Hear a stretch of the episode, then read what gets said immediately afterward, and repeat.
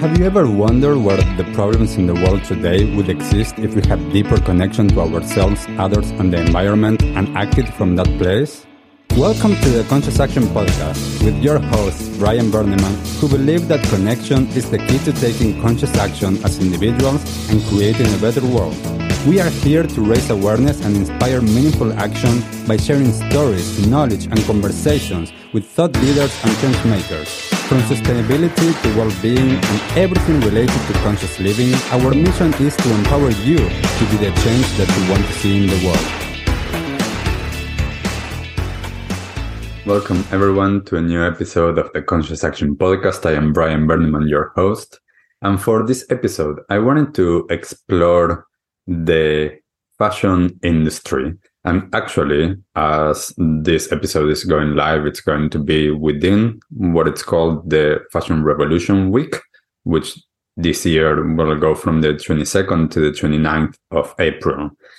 And I started to take part on the Fashion Revolution movement um, some years ago. I think that five or six years ago. And the interesting thing for me back then was that as a male and as someone that is not into fashion, I thought that I wasn't part of that industry. And through connecting with some people and learning more, I realized that if I'm wearing clothes, if I'm wearing anything, I am part of that industry, even though I might think that I'm not. And this is one of the interesting things that I have seen through the years every time that I've run events on this topic or I've talked to people. It is mostly women that are talking about this, that are going to events, that are actually in that space.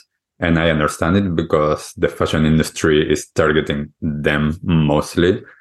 But it is about understanding we're all part of it. And what can we do? And this is one of the things that I find so interesting about this movement and about these systemic changes that need to take place.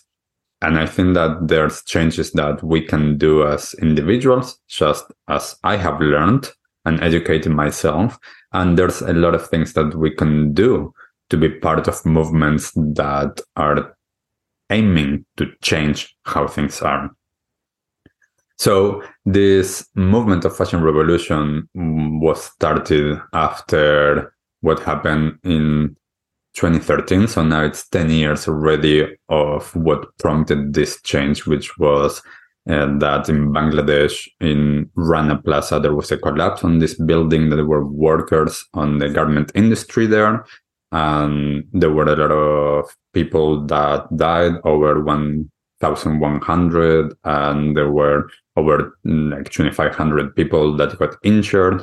And that is one of the things that prompted this fashion revolution movement.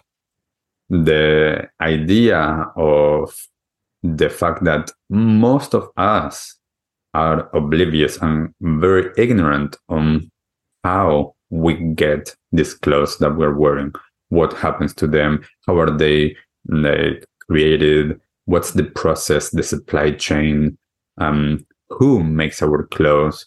All of these questions were things that I didn't know until I started to be part of this movement that is challenging how things are at the moment.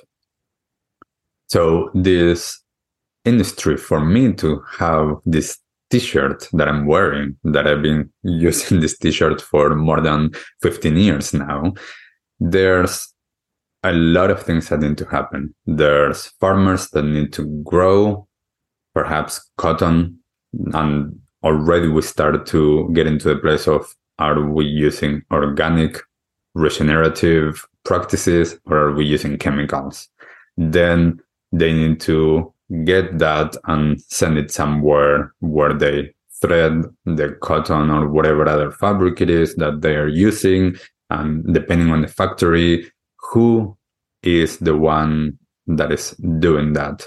Most times is in underdeveloped countries and the ethics behind who's working how much money they are making. It's not it's not good. It's still not good even after years and years of years of wanting to create this change.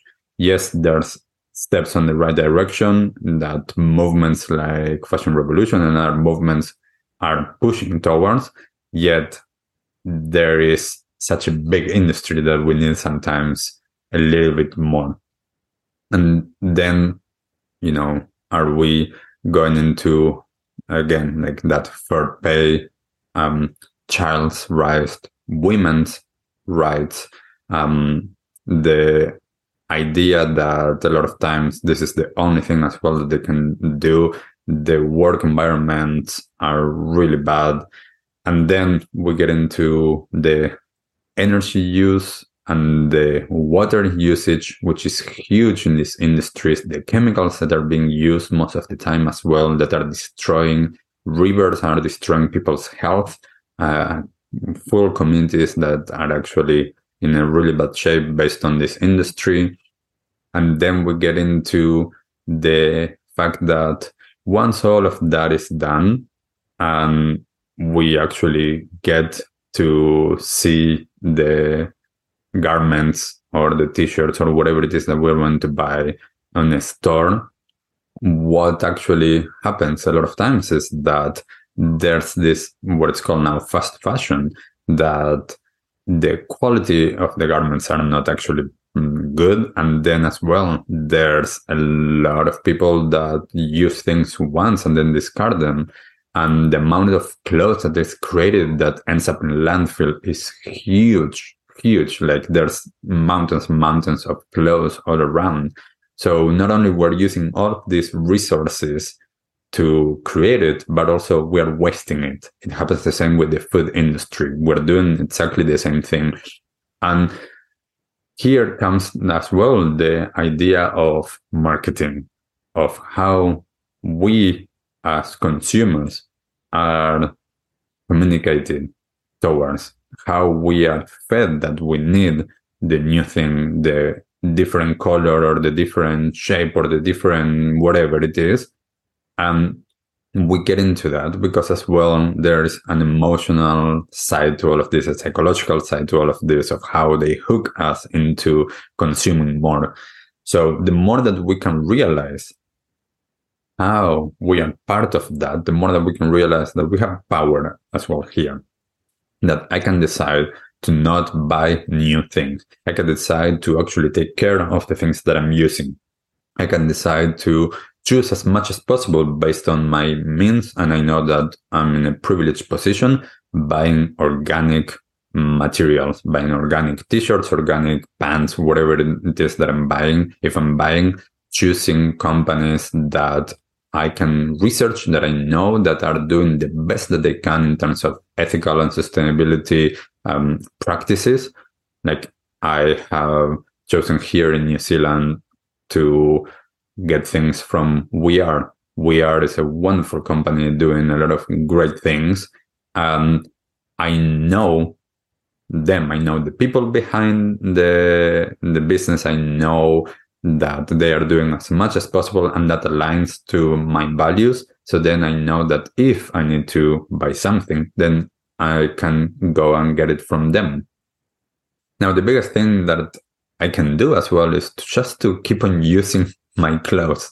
If I have something and it's still good, can I just, in a sense, keep on using it? Um, for women, I, I hear this a lot of times that, you know, like, what can they do because they've been fed that they need to change more well shop your own wardrobe i i have had many many conversations with Karishma uh, Singh from Karishma Design, and she talks a lot about shopping your own wardrobe. How can you use your wardrobe in a different way, different combinations? Are you able to, if you cannot find something, swap with friends? Are you able to, you know, get something like renting or, or a different way that doesn't involve consuming more? So the more that we're able to understand as well that power for us, it's huge. Now, one of the things with this that I talked about at the beginning is I would love for more males to actually understand the role here, to be more involved in this space and to be as well part of it. because this is very female led and it's wonderful that it's female led. Um, but as well, we need more people to get behind it. So if you're interested in our earth, in the well being of her and of the people, if you are interested in a more equitable and fair and like civilization and planet, if you're interested in taking care of our resources, the water, the energy, um, the animals, the people, check about your consumption of clothing. Check about if you're in that fast fashion part of the consumerism, or if you're able to slow down a little bit, if you're able to change your behaviors. So the more that we can raise awareness about this, the easier it is to actually create the changes and support organizations like the fashion revolution um, movement sign their petition check out all of the information. There's way more information that i can say here. Uh, i'm i'm still learning. I'm still educating myself and i'm doing the best that i can based on aligning my actions to my values. So i hope that this actually gives you some food for thought that you're able to question what you're consuming and that you're able to be part of creating the changes that we need to see. And if you're already part of this movement and if you have some stories that you would like to share, please do so in the comments, whatever it is that you find this episode. And I'll see you on the next one. Bye. What did you like the most about this episode? Take a moment to think about what change you can make in your life today.